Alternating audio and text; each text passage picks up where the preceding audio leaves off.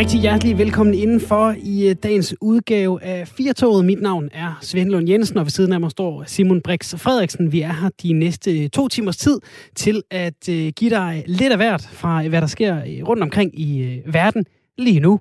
For eksempel så er der gang i et pressemøde om den her AstraZeneca-vaccine, som Danmark altså er stoppet med at bruge. Som de første i verden? Ja, Simpelthen.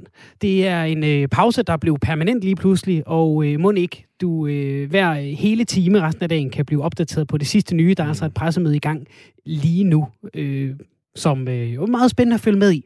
Det må vi sige. Det var øh, spændende af, af flere forskellige årsager, kan man sige. De har virkelig øh, voldtaget ordet pausering i det her pressemøde, og det synes jeg, det er et øh, lidt spøjst ord, som lige pludselig har gjort sit øh, indtøv i øh, det danske sprog. Det bruger Søren Brostum rigtig meget. Han fik så også nok at se til, fordi der øh, på pressemødet var et ildebefindende lige pludselig hos uh, Tanja Eriksen, som er enhedschef i Lægemiddelstyrelsen. Og så må vi jo sige, hun er blevet kørt på hospitalet nu til tjek. Hun slog hovedet under sit ildbefindende, men skulle efter sine være okay. Det er godt, at Superman Søren Brostrøm stød to meter ved siden af. Han kørte lige daglås sideleje. Jeg vil sige, Euroman forsiden står og venter igen, fordi han havde lige et par uger der, hvor han tog mundbindet i et tog og glemte at tørre i et fitnesscenter. Nu er stjernen på vej op ja. igen det øh, må vi sige. Altså, skulle det ske, så var det jo måske heldig uheld, at det skete øh, lige præcis øh, der.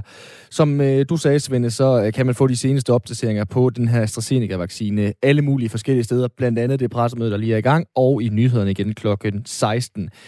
Frem til kl. 16, der har vi øh, fire forskellige fede historier med i øh, Firtoget. Det er blandt andet en snak om exit-forløbene. Altså hvis man gerne vil være afhopper fra øh, rockermiljøet, så kan man få et af de her exit-forløb, hvor man ligesom bliver klædt på til at komme øh, ud på den anden side. Hele anatomien i det, det dykker vi ned i lige om lidt. Så skal vi også snakke om regelændringer i sportens verden. Fordi i badminton, der kommer de til at gå fra først til to sæt til nu først til tre sæt.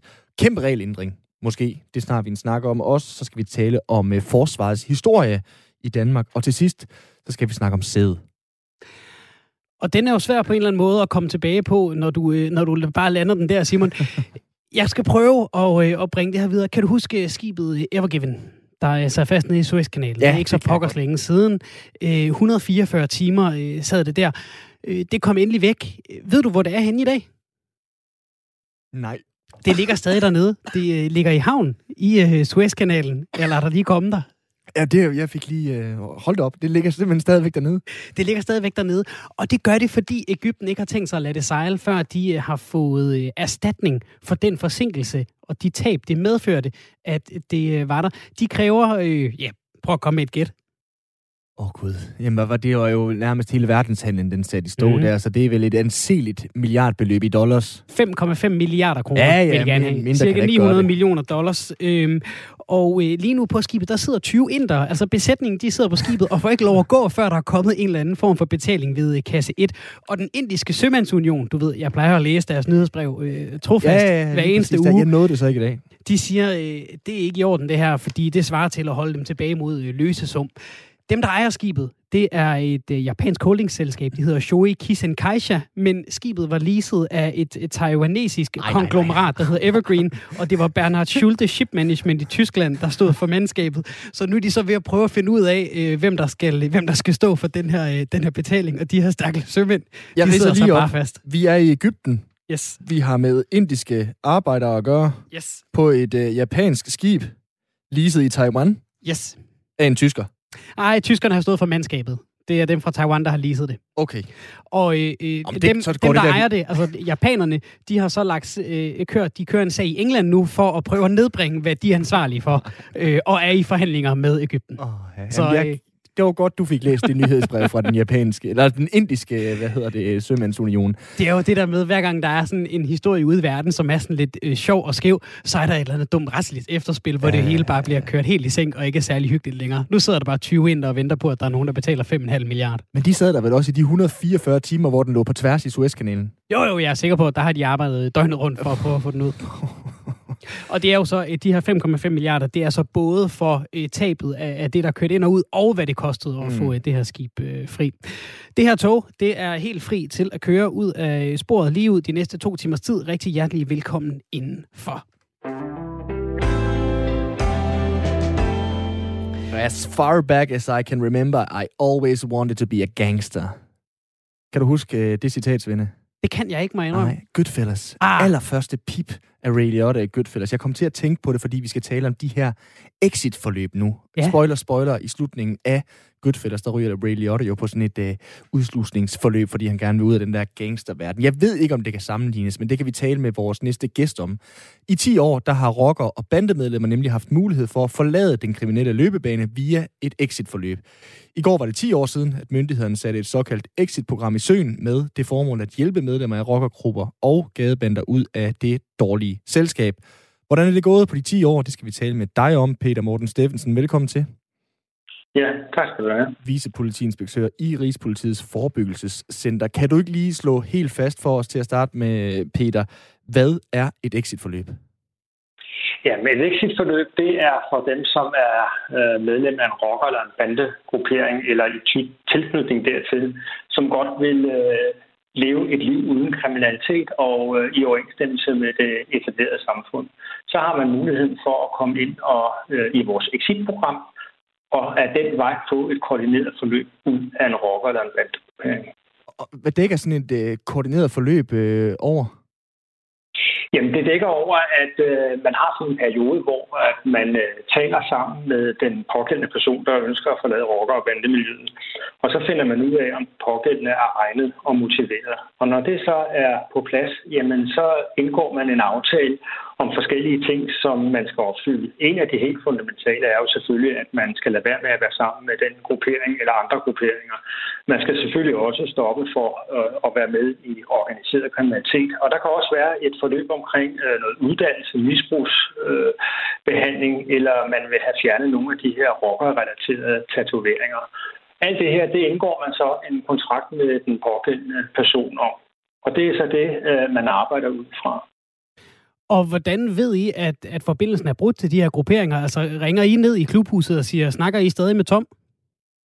Nej, det gør vi ikke. Øh, men vi holder godt øje med øh, den kriminalitet, der foregår ude i samfundet, og vi bliver også opmærksom på, hvis politiet i en eller anden anledning støder på en, som er i øh, exit. Og øh, hvis det så er tilfældet, så tager vi en snak med den pågældende og hører, hvad lige anledningen er til det. Fordi det er jo sådan set et brud på den kontrakt, vi har lavet. Og øh, der er mere end øh, 200 mennesker, der har, øh, der har forladt de her øh, rocker- og gadebander via exitforløbet.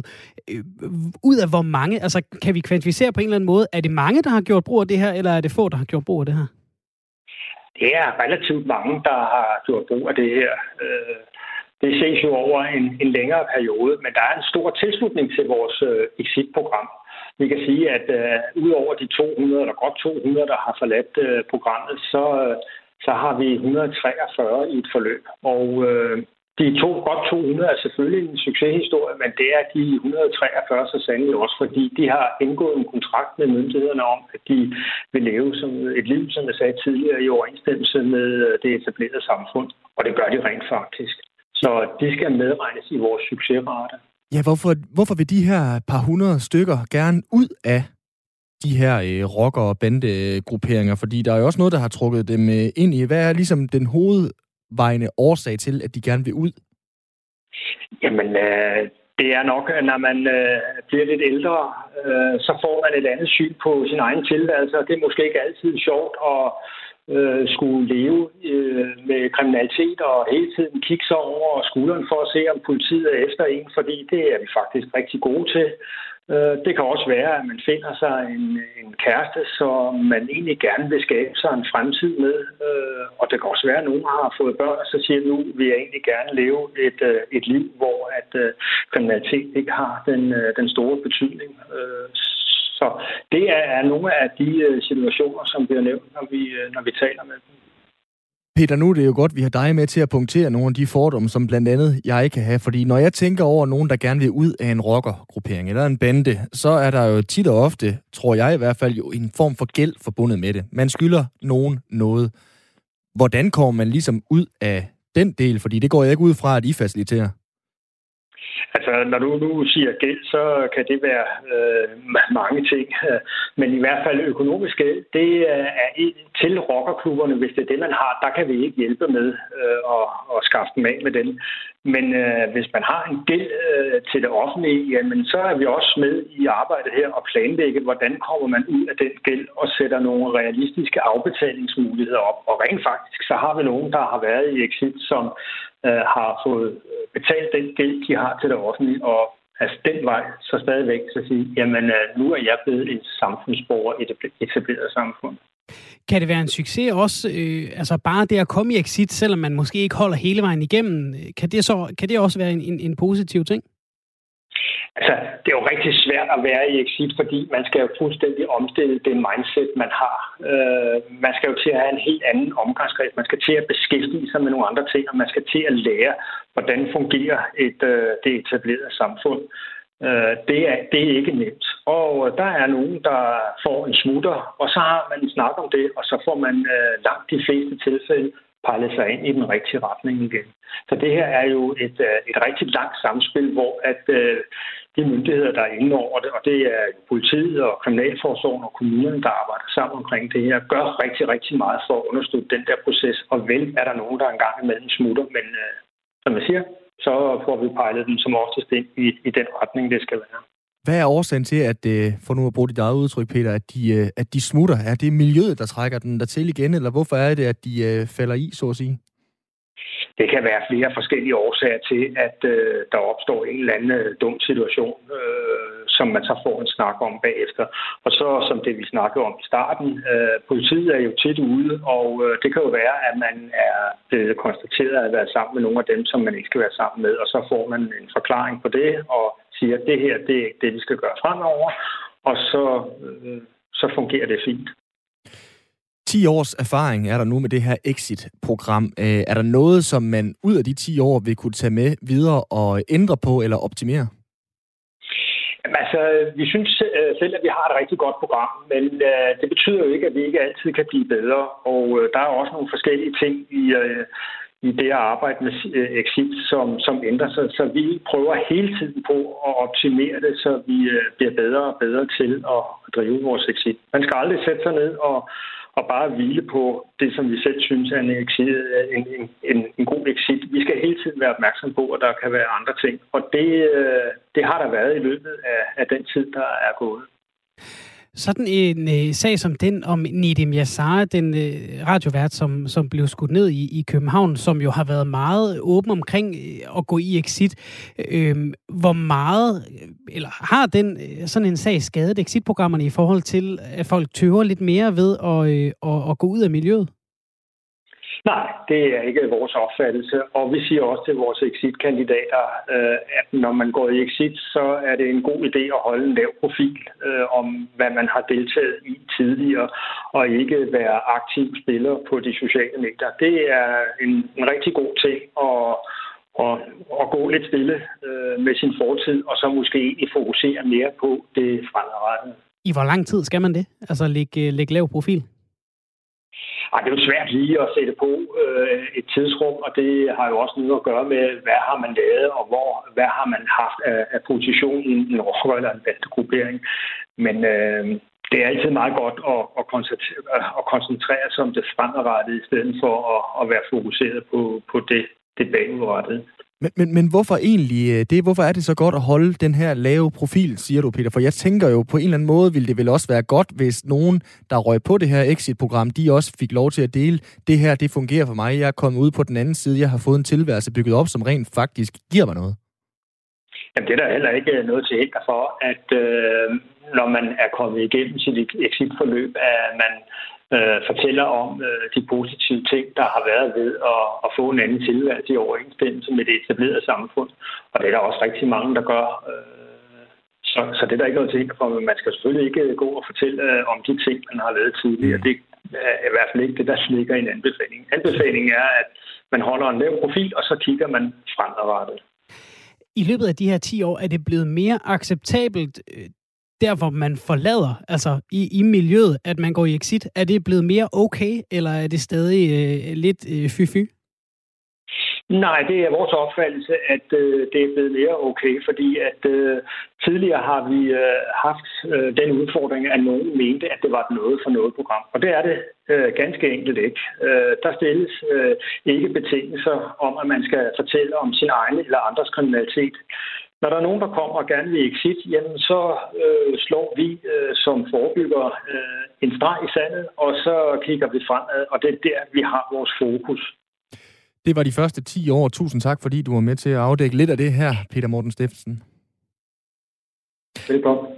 Altså vicepolitiinspektør i Rigspolitiets forebyggelsescenter. Kører du bare videre på det her mix? Sådan.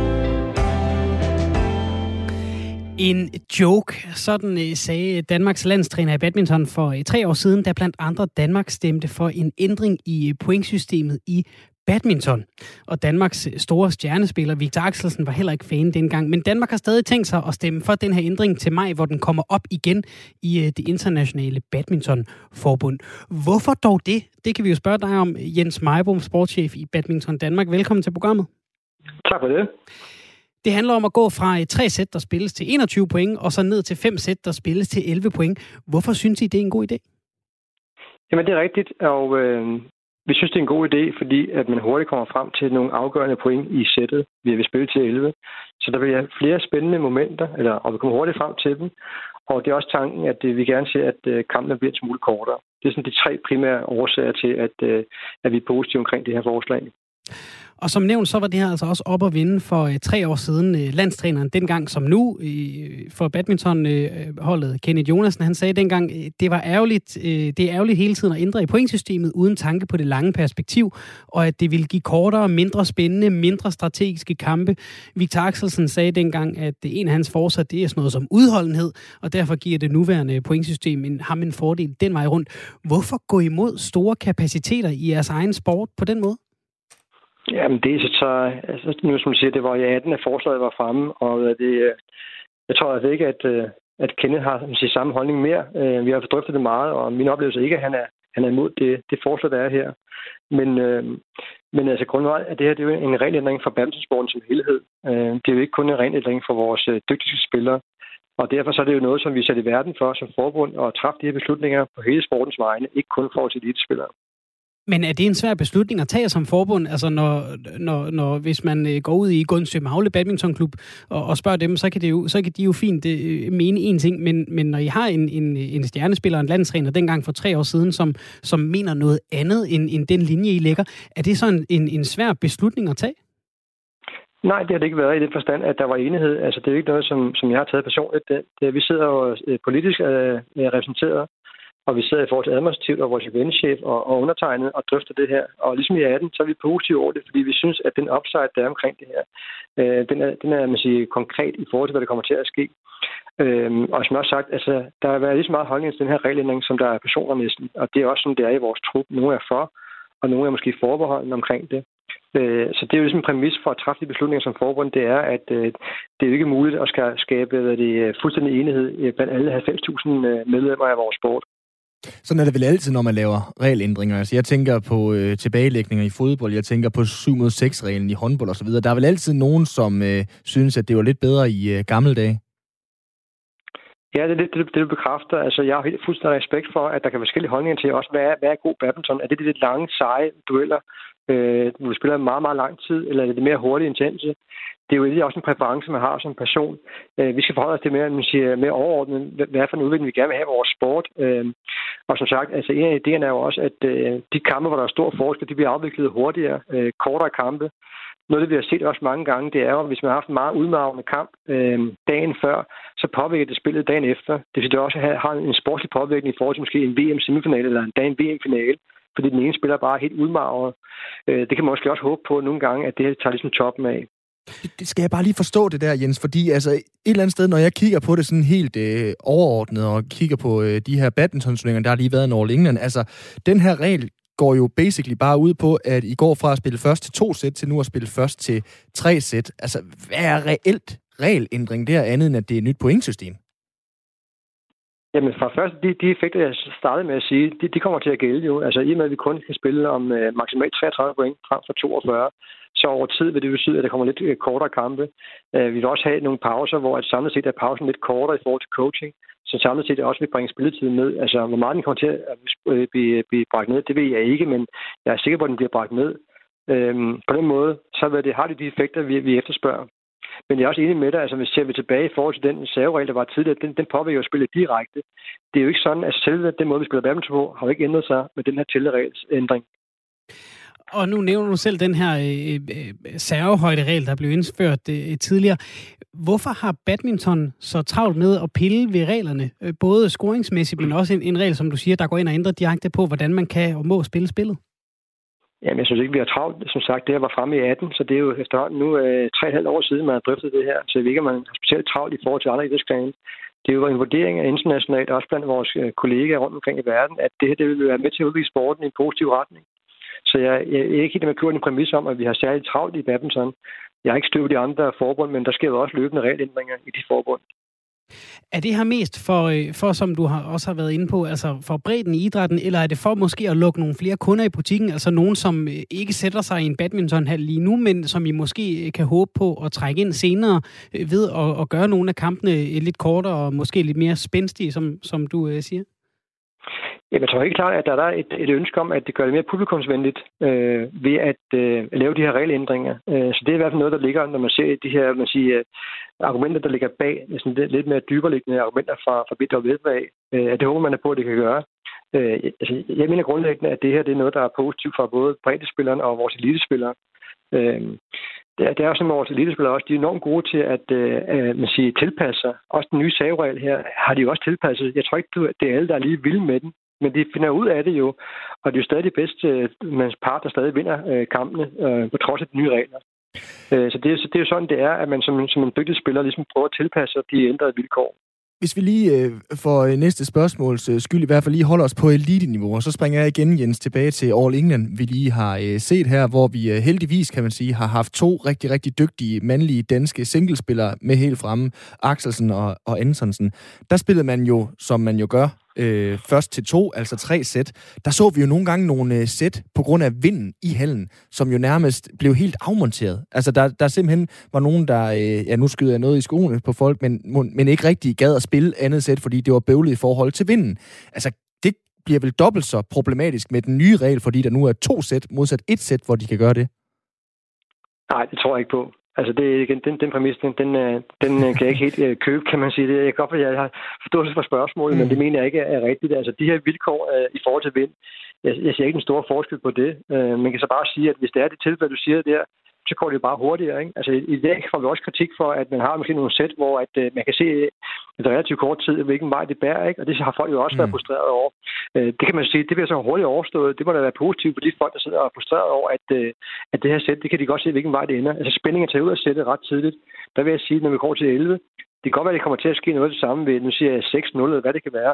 Men totalt går det hurtigere så, for mm. at få overstået det. Og så kan vi starte forfra på at få en, en ny kamp, hvis det er det så mener jeg faktisk, at det lige omvendt, at det her det kan medvirke til at, øh, at gøre ligesom den frustration mindre. Nu, øh, nu nævner vi nogle af de her bekymringer, som, øh, som Victor Axelsen var på banen med i, i 18, øh, da, da den her regel var, var oppe sidst. Og det var blandt andet det her med, øh, at han havde god udholdenhed som en af sine forser. Øh, hvor meget tænker I på, øh, hvad kan man sige, styrkeforholdet mellem jeres elitespillere, og så øh, hvordan øh, de her øh, mulige regelændringer passer til, øh, til spillerne i øh, Kina og, og, og så videre, som jo har ofte en anden øh, statur end, øh, end dem, vi sender afsted? Mm. Altså, grundlæggende er jeg ikke bekymret for vores konkurrenceevne. Øh, og jeg har helt fuld respekt for, at Viggo han har måske en præference også. Det er også noget genkendelighed. Ikke? Altså, han klarer sig jo godt med det nuværende system, og derfor kan man selvfølgelig sige, hvorfor skal vi ændre det? For jeg synes faktisk, at det går ret godt nu her. Så jeg har fuld respekt for den holdning, men jeg er ikke bekymret. Jeg er sikker på, at Viggo om nogen kan uh, tilpasse sig de nye øh, vilkår. Så kan det være, at han, uh, han spiller forvejen sådan relativt offensiv, vil jeg mene. Uh, uh, og vi ser også nogle gange, at de her 5 til 11 kan faktisk være ret lange sæt. Altså, hvis det ikke man kan afgøre det, så spiller man til 15. Altså, vi kan godt stadig få lange kampe, hvis der er meget jævnbyrdighed. Så jeg mener stadigvæk godt, at der kan komme en fysisk kom- komponent ind i spillet. Men uh, Altså igen, så jeg mener ikke, man kan sige sådan grundlæggende, at det her det skaber et grundlæggende problem. Øh, jeg er sikker på, at vores spillere også nok skal, skal tilpasse os de nye ting, og vi kan måske den, der er allermest øh, dygtig til at tilpasse sig omgivelserne. Så jeg er ikke bekymret øh, i forhold til hans konkurrenceevne, eller ikke andres og vores andre spillers evne til at, at være konkurrencedygtige. Vi har fået en sms fra Henrik. Han skriver, at den regelændring handler kun om at please tv og øh, reklameblokke på betalings-tv. Hvad siger du til, til det øh, synspunkt? Nej, det mener jeg ikke. Altså, jeg, kan sige, jeg håber, det har en positiv effekt. Det kunne være dejligt, hvis vi fik nogle flere reklamepenge ind i, i spillet. Det vil være til gavn for alle, og ikke mindst spillerne. Men jeg vil sige, at jeg synes også, det, altså grundlæggende vil jeg sige, at det her, jeg synes, det gør badminton mere seværdigt. Og logikken er jo, at øh, der kommer flere højdepunkter, og de kommer hurtigere. Hvis man sammenligner med, med tennis for eksempel, der er det jo spændende, om man bryder eller holder sin selv i, i et parti. Altså, der er en kamp i kampen. Et højdepunkt, man kan sige, hvad sker der nu? Vinder man, vinder man ikke? Og det er det, det man forsøger at gøre her, at øh, frem for at vente at det bliver 18-18 i et sæt, så bliver det allerede spændende ved 8-8. Altså det går hurtigere, for mm. det kommer de her spændende situationer. Og det mener jeg som lægmand. Jeg, jeg, jeg kan godt sidde og nyde en kamp for et i dag. Det er jo, det er jo fede dueller. Men som lægmand vil man gerne have noget spænding ind i, i, mm. i duellen også tidligt. Og det får man her faktuelt. Og det synes jeg er et stærkt argument for at gøre det her. Med det, tusind tak til dig, Jens Meibum, sportschef i Badminton Danmark, for at være med her. Det var så lidt. Det var altså til at tale om en mulig regelændring. Der skal stemmes til maj, så om det bliver til noget, det finder vi jo så først ud af mm. om, øh, om en lille måneds tid. Vigo skal nok omstille sig, det må være øh, Victor øh, Axelsen, og det er jo være ærgerligt for os, der har en klaphat derhjemme, som vi altid tager på, uanset om det er Le Mans med Tom Christensen, ja. dengang det var, og nu i det her tilfælde badminton, skal tage den på, og så mm. synes, det er reglernes skyld, at vi ikke øh, vinder, fordi det handler jo stadigvæk om at få den smashet direkte ned i gulvet, mm. den her fjerde Du kan huske EM92? Lige knap og nap. Det er jo sådan noget, der er kommet helt bag på sådan en fodboldfyr som mig. Det var jo, at man måtte godt samle op på tilbagelægninger. Uha, ja. Ja, ja. Det, er jo det, det, det ser man jo ikke på højdepunkten. Der, hvor Smeichel er ude og pille den med en hånd, der ser man ikke alle de gange, hvor han øh, øh, rejste ned og, og tog den med Jamen, to hænder og bare stille lidt op. Vi havde jo ikke, jeg tror, altså, vi havde jo ikke vundet den slutrunde. Havde vi det, hvis, øh, hvis den regel ej, jeg vil sige, jeg vil sige vi, øh, vi lurpassede lidt i meget af den finale, ikke? Puh, vi var selvfølgelig også træt. Altså, det skal, skal jeg da være den øh, første indrømme, og nu har jeg set kampen igen og igen. Men hold op, når man lige ser sådan en hel øh, øh, omgang finale fra øh, Ullevi i Göteborg, mm. der bliver, han samler den godt nok op mange gange, Peter Schmeichel, og så bare ja. høvler den helt op i den svenske himmel, og så øh, afsted. Man kan sige, der er i hvert fald kommet en regelændring, der, der er til det bedre. Ja, det er nok meget fint, der blev gjort noget ved det. Ja. Efter 92.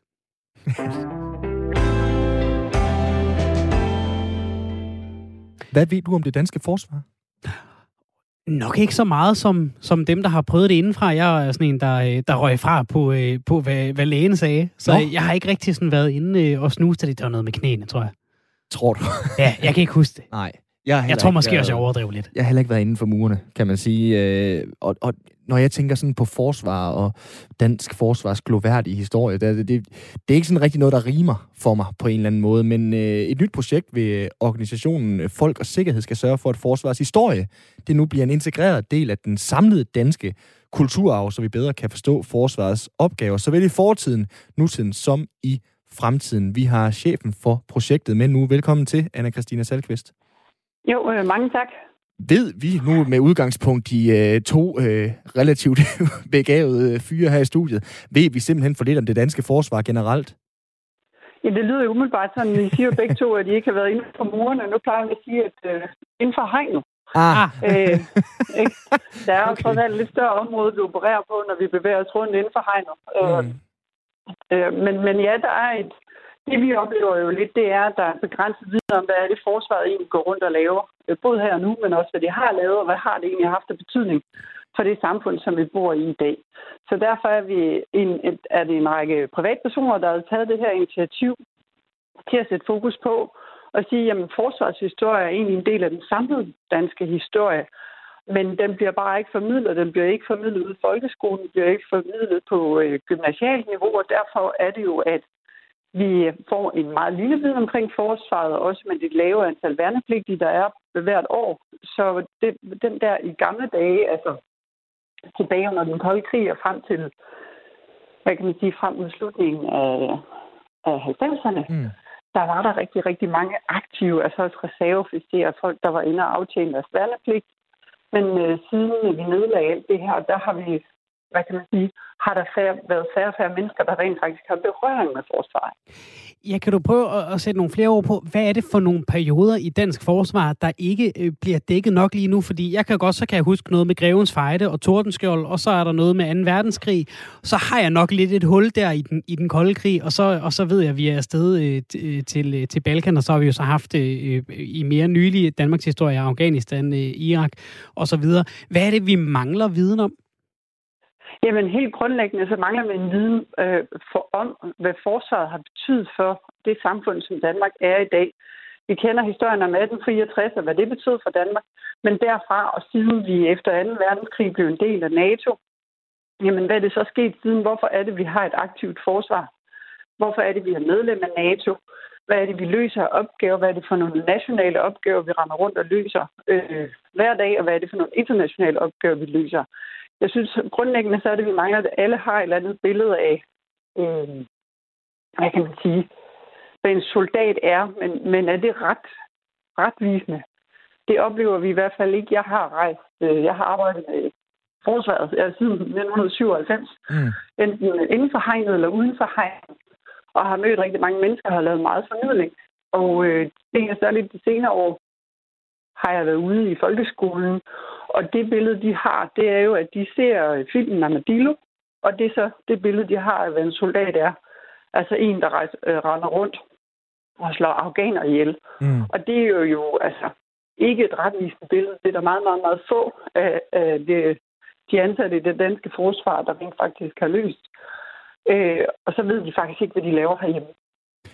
Så får du jo her nu, øh, Anne-Christine, en øh, enestående mulighed for at give et eksempel på, hvilke nogle historier det er, I så gerne vil have frem. Jamen det er sådan lidt, øh, hvad kan man sige, vi kan ikke, øh, jeg kan ikke specifikt dykke ned og sige, lige netop den her historie skal vi have ind. Men hvorfor var det for eksempel, at Danmark valgte at gå med øh, på Balkan? Der har det haft en betydning for, at vi var med til at, øh, hvad kan man sige, kaste bomber. Det var meget hårdt i Syrien. Hvad har det betydning for, at øh, vi har et forsvar helt grundlæggende. Øh, der er nogen, der mener, at forsvaret er det glemte demokratiske værktøj. At vi ikke ved, at forsvaret rent faktisk er et værktøj, som vi kan bruge i vores demokrati til at sikre tryghed og sikkerhed i samfundet, både herhjemme, men også bidrage til, at andre nationer føler sig mere sikre. Men så skal jeg bare lige forstå igen, øh, fordi vi får jo nævnt det her, det handler om forsvarets fortid, nutid og fremtid, men, men kan du blive mere specifik på, hvad er snittet? Altså handler det her om at fortælle alle os uvidende, hvad der foregår i forsvaret nu, eller er det en historieopbremsning af 1864, af Balkan, af øh, Regan Vest, Regan Øst, dengang der var den kolde krig, og vi lavede bunker osv.? Nej, det er, ikke, det er ikke en historieopbremsning, men det er, måske, det er perspektiveret at finde en krog. Hvorfor er det, vi egentlig begyndte at have kampvogn? Hvorfor er det, vi nu køber nye øh, kampfly, for eksempel? Hvorfor er det, vi køber de her 35 fly? Hvorfor kan vi ikke blive ved med at flyve ved F-16? Hvorfor vil vi det hele taget jægerfly øh, i Danmark? Hvorfor er det nødvendigt, at vi har jægerfly? Øh, frem for at kunne... Der er rigtig mange, der ved noget om, hvad den kan, men der er ikke særlig mange, der kan spare på, hvorfor vi har den. Og det synes jeg er rigtig interessant at få bragt i spil og få den her diskussion, fordi så kan vi også som danskere bedre tage stilling til, jamen, er det, er, det, er det rigtigt eller er det ikke rigtigt, at vi skal bruge så mange milliarder på at købe nogle nye kampfly? Nu har vi nævnt øh, 1864, hvor det jo ikke var danskerne, der trak sig øh, særlig øh, sejrigt ud dengang. Vi har også nævnt 2. verdenskrig, der var, hvad kan man sige, et, måske et lidt kontroversielt tweet i historikerkredse, fordi det var lidt ufølsomt her den 9. april, hvor Carl Bildt, den tidligere udenrigsminister i Sverige, skrev på Twitter, at forsvaret i Sverige i 1940 var ikke super stabil, men de var stærkere end Norge og Sverige, og hvis Hitler havde prøvet at invadere Sverige, så havde der i det mindste været en kamp. Hvor meget af det her hænger sammen med, at det danske forsvar øh, måske ikke har været hvad kan man sige, nogen vi kan holde op og sige, se hvor godt vi gjorde det på nogle ret øh, vigtige tidspunkter, hvor, hvor de ellers har været i aktion. Altså hvor meget af det handler om, at, at øh, vi ikke har den der, hvad kan man sige, stolte sejr at stå på skuldrene af? Øhm, det har ikke så meget med det her at gøre. Det øh, altså om, øh, om vi som øh, folk, der er ansat i forsvaret, øh, kan føle os stolte af nogle af de resultater, vi har leveret det mener jeg personligt, at der er rigtig mange, øh, der har brugt en uniform, kan både politi og beredskab og, og forsvar, bør være stolte af det, de leverer hver eneste dag. Men vi ved ikke, hvorfor vi har det. Hvis du går ud og spørger på gaden, hvorfor har vi et forsvar, så vil folk ikke kunne svare på det. Og derfor er det vigtigt, at vi får de perspektiveret og, og øh, hængt op på nogle kroge. Altså, hvorfor har vi et forsvar? Hvad var forsvars rolle under den kolde krig? Nu kommer der nogle nye udstillinger. Nu åbner Regan Vest. Men der er der meget mere fokus på, altså hvad kan man sige, samtiden, men ikke på, hvad forsvaret havde og rolle. Og forsvaret havde en enormt stor og vigtig rolle, også under den kolde krig. Og forsvaret har også en enormt vigtig rolle øh, den dag i dag. Men der er meget få, der ved, hvor ofte vores F-16-fly faktisk er i luften for at give afvisningsberedskab, for lige at kontrollere vores luftrum. Øh, og det, det, det, det burde jo være almindelig viden. Da jeg gik i skole, der blev vi trænet til at kravle ned under bordet, når der kom fra kampfly flyvende. Det lyder fuldstændig grotesk, ikke? Men det var bare sådan nogle ting. Lige om lidt her den første onsdag i maj, der har vi en alarm, der lyder. Mm. Der er nok ikke særlig mange, der ved, hvorfor det egentlig er, medmindre vi kører en anden kampagne. Og det er jo ikke fordi, vi skal gå rundt og være bange og nervøse. Øh, men det er bare sådan en helt grundlæggende videnhed, hvad hedder det, bevidsthed om, okay, hvad er det, hvad er det forsvarets rolle og opgave er, har været, og hvad er det, den kommer til at være i fremtiden. Fordi ellers kan vi heller ikke have en nuanceret diskussion om nødvendigheden i at have et forsvar. Øh, da, da ministeren var ude her for øh, halvanden måneds tid siden, øh, og nævnte noget om, at øh, øh forsvarschefen jo bare var en helt almindelig styrelseschef, var der rigtig meget debat, særligt på, hvad kan man sige, både de indre og de linjer omkring dem, der har en holdning til forsvar. Men der var også rigtig mange, der spurgte, hvorfor har vi et forsvar? Det kan være ligegyldigt. Og det er jo den, altså jeg skal ikke svare på, om vi skal have eller ikke skal have, men jeg vil gerne være med til at skabe oplysning, øh, så vi kan træffe, øh, hvad kan man sige, vores beslutning på baggrund af et oplyst fundament. Det sagde altså Anne-Christine Salkvist, projektchef for projektet Frem for. Tusind tak, fordi du var med her. Jamen, det var så lidt. Ha' en god dag. I lige måde.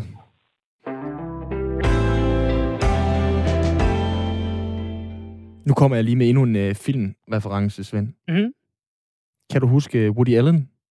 Everything you always wanted to know about sex, but were too afraid to ask. Ja. Siger det der noget? Ja, nej. Min yndlingsperversion hedder den på dansk, det er jeg heller okay. Og det er heller ikke, fordi jeg har set den fra ende til anden, men der er en øh, magisk scene, hvor han er klædt ud som sædcelle. Okay, skønt. Så det her, det er lige min intro til nu at tale om sæd. Fordi ja. det kan godt være sådan, mm, hvordan gør vi lige det, og så videre. Det er, det er jo ikke det, der sådan bliver hævet frem ved øh, middagsbordet som øh, det oplagte konversationsemne. Ej, skal vi tale din sæd, min sæd, vores sæd? Hvor er vi henne? Jeg synes, vi skal tale vores sæd, og vi har en rigtig, rigtig fin øh, person med til at gøre det, fordi det her, det er jo hulens moderne svinde og ville booste sig selv. Mm-hmm. Det handler om vitaminer, det kan handle om grøntsager, motion, læsning sågar, så vil vi rigtig gerne booste os selv. Og den her bog, vi så skal tale lidt om nu, den passer meget fint ind i den tendens. Det er bare kun 50 procent af os, som øh, får noget ud af den, bogen. Altså, effekterne kan kvinderne også få lidt ud af, kan man sige. Fordi bogen, den hedder Supersæde og har undertitlen En effektiv guide til mænd, der vil booste deres sæd.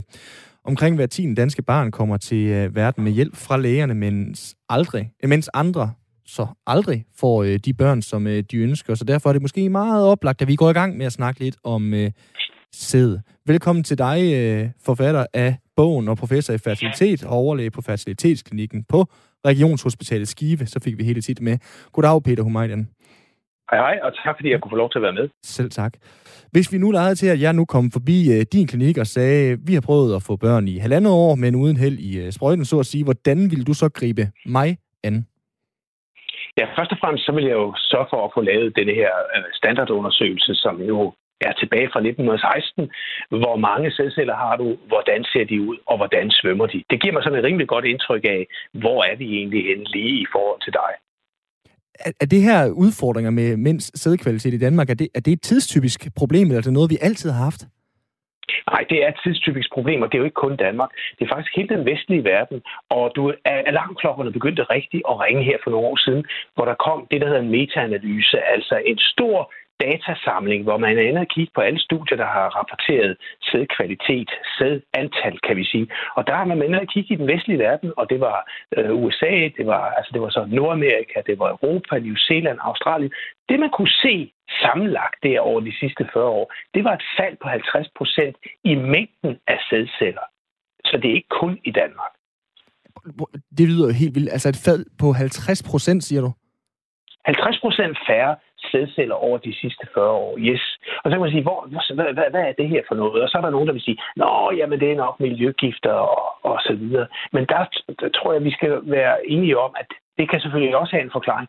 Men vores livsstil, det der hedder western lifestyle, den betyder helt klart en rolle. Så det her med, du ved, fast food, øh, meget alkohol, meget rygning, meget koffein, som jo er i western lifestyle, det ved vi har en negativ effekt. Ikke kun på antallet af sædceller, som var det, det, det store studie mm. undersøgt, men også på kvaliteten af de sædceller, der kommer. Altså, du kan se afmaterialet, vi sender afsted.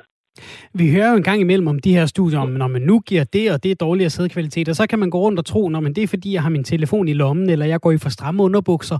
Hvor mange af de der øh, øh, ting, altså hvor meget betyder de der øh, små ting, kan man sige, der kommer op, og hvor meget af det er, som du siger, mere baseret i sådan en helt grundlæggende måde, vi lever livet på? Jamen, du, det er det, der hedder kumulativt, så hvis du gør mange ting forkert, så er der det on, så bliver det mere og mere negativt. Det med mobiltelefoni, det siger vi i dag, at vi synes, man skal undgå mobiltelefonen. Det er baseret på ganske få studier. Men det, man skal tænke på, det er, omkring mobiltelefonen, der er et elektromagnetisk felt. Og hvis vi går op i et meget større felt på en radarstation, der har man været inde og kigge for flere år siden, hvordan gik det de gutter, der var på de radarstationer, før, under og efter. Og der kunne man se under et, øh, mens de var på radarstationer og arbejdede der, så var det en voldsom øh, fald i antallet af sædceller, og efter seks måneder, så kom de tilbage igen. Det har man så valgt at sige, okay, elektromagnetiske bølger ser ud til at have en negativ skadeeffekt. Selvfølgelig, helt klart, hvor der er rigtig meget af det på en radarstation. Men vi har så valgt at sige, ja, fordi der er nogle få studier, der ser ud til at have en negativ påvirkning, også specielt hos de mænd, der har de der mobiltelefoner hele dagen i lommen. Så væk med den derfra. Den er allerede blevet lagt væk, kan jeg lige uh, fortælle dig, Peter, her i studiet. Ja. Svend, han har lige lagt den op på, uh, på, på stolen. Nu snakker ja. vi om, uh, hvad kan man sige, bogens titel, Supersæd. Findes der overhovedet et begreb, supersæd? Nej, og ved du hvad, det her er jo en bog, der er skrevet til mænd. Og der skal jo også være med et, et øh, glimt i øjet. Supersæd, det er jo noget, vi alle sammen gerne vil have. Det findes jo typisk set ikke. Selvfølgelig er der øh, nogle mænd, som man kan sige, der har en fantastisk god sædkvalitet. Men det er jo håbet, det er jo det hypotetiske. Tænk, hvis vi kunne få supersæd. Det var fantastisk godt. Det vi kan gøre, det er, at vi kan i hvert fald hjælpe os selv til at fine-tune vores liv og vores livsstil, sådan så at frem for alt det afmateriale, vi sender afsted, nærmer sig noget, der hedder super. Det er så as good as it gets, kan du sige. Så godt, som det kan blive. Hvordan får man så the perfect uh, sperm storm, hvis man kan sige det i den her sammenhæng? Altså, ja. hvad er det for nogle komponenter, man kan skrue på for at få bedre sædkvalitet? Og der, skal, der tror jeg, det er meget vigtigt, at vi sondrer mellem det, der hedder øh, kval- kvalitet og kvantitet. Kvantitet, det er det, du går ned og måler, når du får lavet en sædanalyse ud i byen. Hvor mange er der, hvordan ser det ud, hvordan de svømmer. Kvaliteten, der skal man lave ekstra undersøgelser, og der er man inde og kigge på DNA'et osv. Hvis vi kigger på det, der hedder frem for alt DNA, hvad er det, DNA'et er påvirket af? Jamen, så er det frem for alt påvirket af rygning. Så det er et fuldstændigt rygestop. Så er det også påvirket af alkohol. Selvfølgelig igen, jo mere du drikker, desto større skadeeffekt. Men der er en dansk undersøgelse, som er ramt rimelig nylig, som viser, at allerede over fem øh, genstande om ugen, så begynder man at se et færre antal sædceller. Koffein, kaffe, rigtig meget kaffe, spandevis af kaffe, øh, Red Bull og alle de der andre e- energidrik, jamen det er også skadeligt. Så igen skal man være modholdende, og når vi taler om mænd og sæd, så taler vi om maks 2-3 kopper kaffe om dagen, og væk mm. med det Red Bull. Øh, ja. Og, øh, og, og, og som med radarstationen gælder det samme som med kaffe og fastfood og, og rygning og alkohol. Altså, at hvis man stopper nogen med nogle af de ting, træder væk fra radarstationen, så kan de komme tilbage igen, øh, de her sædceller. Det er jo derfor, vi er så heldige. Vi har det jo voldsomt. Vi er jo meget mere heldige end kvinderne, som kun har de æg, de havde med sig i fostertilværelsen. Vi laver nye sædceller hver tredje måned. Og det her er jo ikke bare noget, jeg ligesom hiver ud af en pose. Vi har data, som viser, at mænd, nu har vi været inde og kigge specielt på det her med DNA'et, ikke? Mænd, som har problemer med deres DNA, har en høj DNA-skadetal. Gennem en tre måneders kur med livsstilsomlægninger i det der, vi har snakket om her, fuldstændig forbedrer deres DNA-kvalitet. Altså rigtig væsentligt, så man kan måle på det. Så, så det er, øh, hvad kan man sige, i den her sammenhæng, det lange seje træk, altså en hurtig behandling, den varer tre måneder? Det er nemlig det, at tænke på, hvor få behandlinger, hvor, som egentlig kan være livsændrende, når man taler om tre måneder. Fordi det er jo ikke, det er ikke en løftet pegefinger. Nu må I ikke dit, og nu må I ikke det. Det er jo det, vi lærer altid mm. får skudt i skoene, at nu skal man samtidig. Det er ikke det.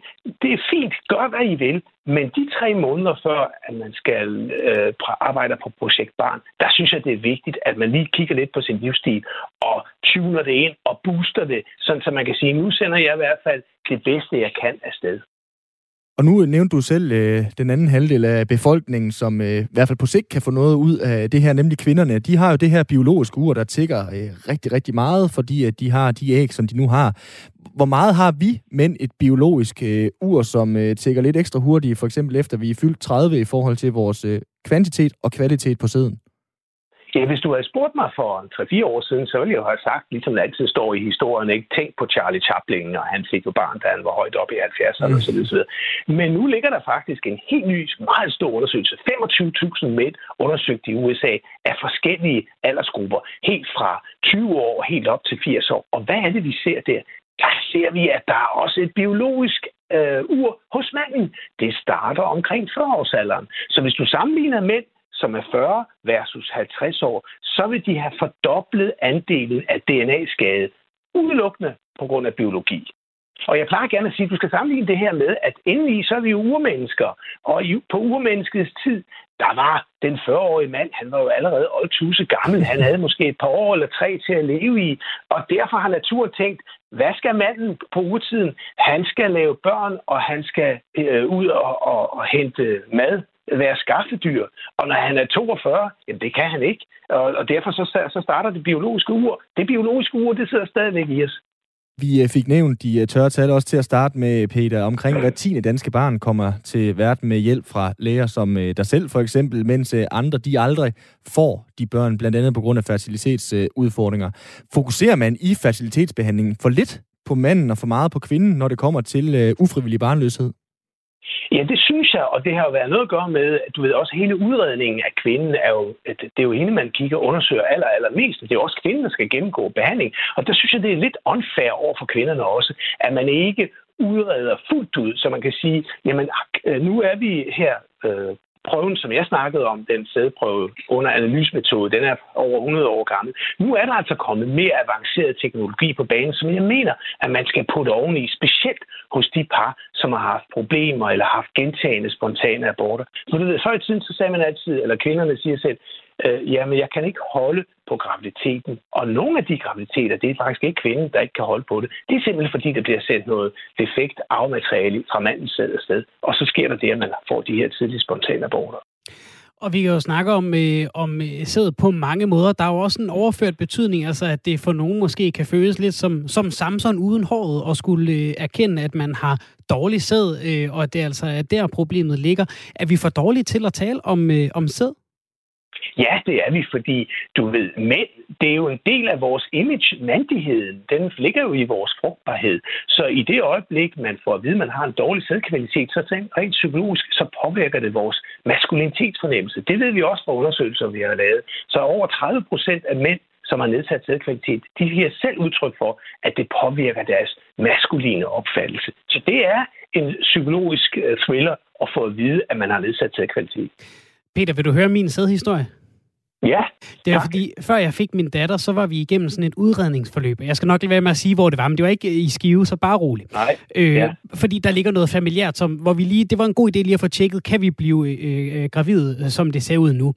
Øh, og så, øh, jeg var ude og aflevere sådan en, en sædeprøve, og så kommer vi ind til den her udredning, øh, og, øh, og, øh, og lægen sidder, jeg hedder Svende, og lægen var svensk, og, og jeg, jeg lægger godt mærke til, han, det lyder egentlig til, at han udtaler mit navn forkert, og han er jo svensker, så han burde egentlig kunne ramme den, men bevares, det tager jeg med. Jeg er vant til, at øh, folk ikke lige øh, øh, rammer mit navn øh, i første forsøg.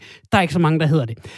Så, øh, så og han, øh, han siger gennem, øh, gennem hele den her samtale, så fortæller han mig, hvor fantastisk øh, min sæde er. Altså han kan godt forstå, at jeg har et barn i forvejen, fordi wow, wow, wow, en øh, sædekvalitet jeg har. Øh, og, øh, og, øh, og han kan virkelig godt øh, forstå, at, øh, at den, øh, den banger helt ud på, øh, på, øh, på kurvene. Så når vi hen i slutningen, og, øh, og vi får tjekket min partner, der ser heldigvis alt også fint ud, så vi er enormt lettet øh, begge to. Og så lægger jeg mærke til, at der står nogle, øh, nogle tal på, øh, på, det her, øh, på det her stykke papir, der ligger foran ham og spørger, var det min graf, den her? Ja, det var det. Nå, men det er fordi, det er ikke mit CPR-nummer. og, så kan uh, jeg jo så se, hvad der står på, på, på den her rapport. Så står der Sune. Jeg havde heller ikke Sune. Oh. Og så bliver der helt stille. Øh, både lægen og sygeplejersken, de vender sig om. Nå ja, nå, men den ligger herover. Øh, du har også fint sæd. Og vi endte jo med at gå ud, og vi havde fået gode meldinger, fordi der var ikke noget til hinder for, at vi kunne få børn. Men jeg gik altså fra at have den mest ja. vidunderlige sæd i hele verden, til at have en, der bare var ok. Ja, det var ikke sjovt, du. Det var meget pinligt, vil jeg sige. Rigtig trist. Jeg håber ikke, der er for mange af den slags historier. Det gik heldigvis. Vi har en øh, skøn datter. Hun sover ikke så meget, men hun er øh, ligesom hun skal være ud over det. Peter Humaydan, øh, professor i fertilitet og overlæge på fertilitetsklinikken på Regionshospitalet Skive. Tusind tak for at øh, være med her. Tak fordi jeg måtte være med, og fortsat god dag til jer alle sammen. Tusind tak. Det er godt at høre, øh, Simon, at øh, det altså kan reddes en lille smule, selvom man mm. øh, skulle falde i nogle af de fælder, der er dårlige for sædkvaliteten. Planlægning handler det altså om. Det er lige den her tre måneders øh, inkubationsperiode, du lige skal øh, gøre dig klar, hvor du sørger for, at mobilen ikke er i lommen, og du ikke drikker for meget kaffe osv. Der. Det er jo en af de der ting, hvor man hører, så læser man en, en eller anden øh, kort artikel og hører, sædkvaliteten er dårlig, brug mobiltelefoner, mm. og, så, og det er den og så, man ved jo godt, jeg, jeg ryger for meget, jeg drikker for meget, jeg spiser mm. for meget fastfood, jeg har min telefon i lommen hele tiden, jeg har prøvet det der med at have mm. en jakkelomme, men det er irriterende. Og, og så tænker man, det kan jeg jo ikke nå at lave om, men det kan man. Det kan og det er bare at tage fat. Ja, lige præcis. Eller, jeg kan huske, jeg læste en undersøgelse der, den blev jeg voldsomt presset over. Ja. Øh, men det var den her med øh, laptop på øh, låret. Mm, mm. Simpelthen. Altså, den simpelthen går i gang med at koge din, øh, din sædceller, var basically det, der stod i den øh, artikel. Dengang var jeg ikke uddannet journalist, så jeg var nok knap så kildekritisk, som jeg øh, burde være i den sammenhæng der, men øh, jeg købte i hvert fald sådan en pude, man kunne lægge øh, hen over God idé. Øh, sådan en, der kølede, eller bare en pude? Nej, sådan en, der kølede lidt der. Det var virkelig, det var super lækkert der. Det var nærmest en sofa i sig selv, jeg fik ekstra. Det er jo også fint, det der med at, at, at få at vide et elektrisk aggregat oven på uh, dit uh, skød skade dine sædceller, så finder du et andet elektrisk aggregat og putte under det første elektriske aggregat ja, for at uh, prøve at imødekomme det lidt. Fordi der også var lys i, når det egentlig man skulle game om aftenen. Jamen, det var huha. Simon, vi nærmer os så småt øh, klokken helt. Det vil sige, at der er nyheder og øh, nok også nyt om det øh, pressemøde, der har været i gang i her i øh, eftermiddag om øh, den her AstraZeneca-vaccine, som øh, Danmark altså øh, har besluttet sig for at skrotte helt og ikke bare pausere. Inden da, så kan jeg lige nå at spørge dig om øh, en af de andre ting, man øh, falder over i ny og næ, når man læser nyheder. Sådan nogle ransomware-angreb, er det noget, der, øh, der fanger din opmærksomhed? Der har lige været sådan en stor øh, Facebook-læk, og så tænker man, uh, er det mig? Øh, det kan jeg måske ikke helt finde ud af at forholde mig til. Jeg, øh, udtrykket ransomware, det har jeg aldrig rigtig stiftet bekendtskab med. Prøv lige at fortælle, hvad det er. Det er sådan et elektronisk angreb. Nå, okay, ja. Sådan Men et. når du hører om sådan noget, tænker du så, det har noget med mig at gøre, eller tænker du, det har ikke noget med mig at gøre? Ja, jeg vælger tit og ofte sådan at skøjte lidt hen over det. Kan du godt lide ost? Ja, jeg kan rigtig godt lide ost. Hvis du øh, boede i Holland, ja. så havde sådan et ransomware-angreb været noget, der berørte dig, fordi øh, Bakker Logistik, det er en øh, stor leverandør af, af sådan airconditioned øh, fødevarer mm. i øh, Holland. Øh, de har masser af sådan nogle varelager. De øh, blev udsat for sådan et øh, ransomware-angreb, og det betød, at de ikke kunne få ordre fra deres øh, kunder. Og så vidste de heller ikke, hvor tingene stod på deres lager, og de har så store lager, at man ikke bare lige kan gå ud og finde det, eller pakke okay. en lastbil selv. De vidste simpelthen ikke, hvor tingene var henne.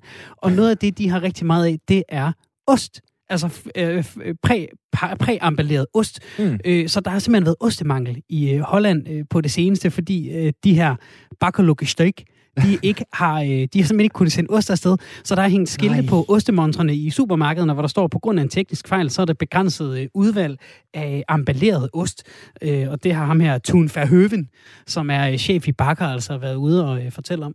Det vil virkelig være et handicap i vores husstand. Ja, det er ikke lidt altså, vildt. Vi, vi er jo nogen, altså, jeg har jo altid haft en meget, meget stor aversion mod dem, som bestiller øh, ost som dessert på restauranter, for jeg har det sådan, at hvis du smider tre oste eller flere på en tallerken, så bliver det ikke en dessert af den grund. Men jeg kan rigtig godt lide en ostemad. Ja. Og øh, det er der jo nogle af de der lidt øh, finere restauranter, der også er begyndt at køre med, så hedder mm. den havgus eller gammelknas eller den. Jeg er en sokker for øh, ost. Smelteost, kæmpe fan også. Det synes jeg ja. virkelig også kan noget som koncept.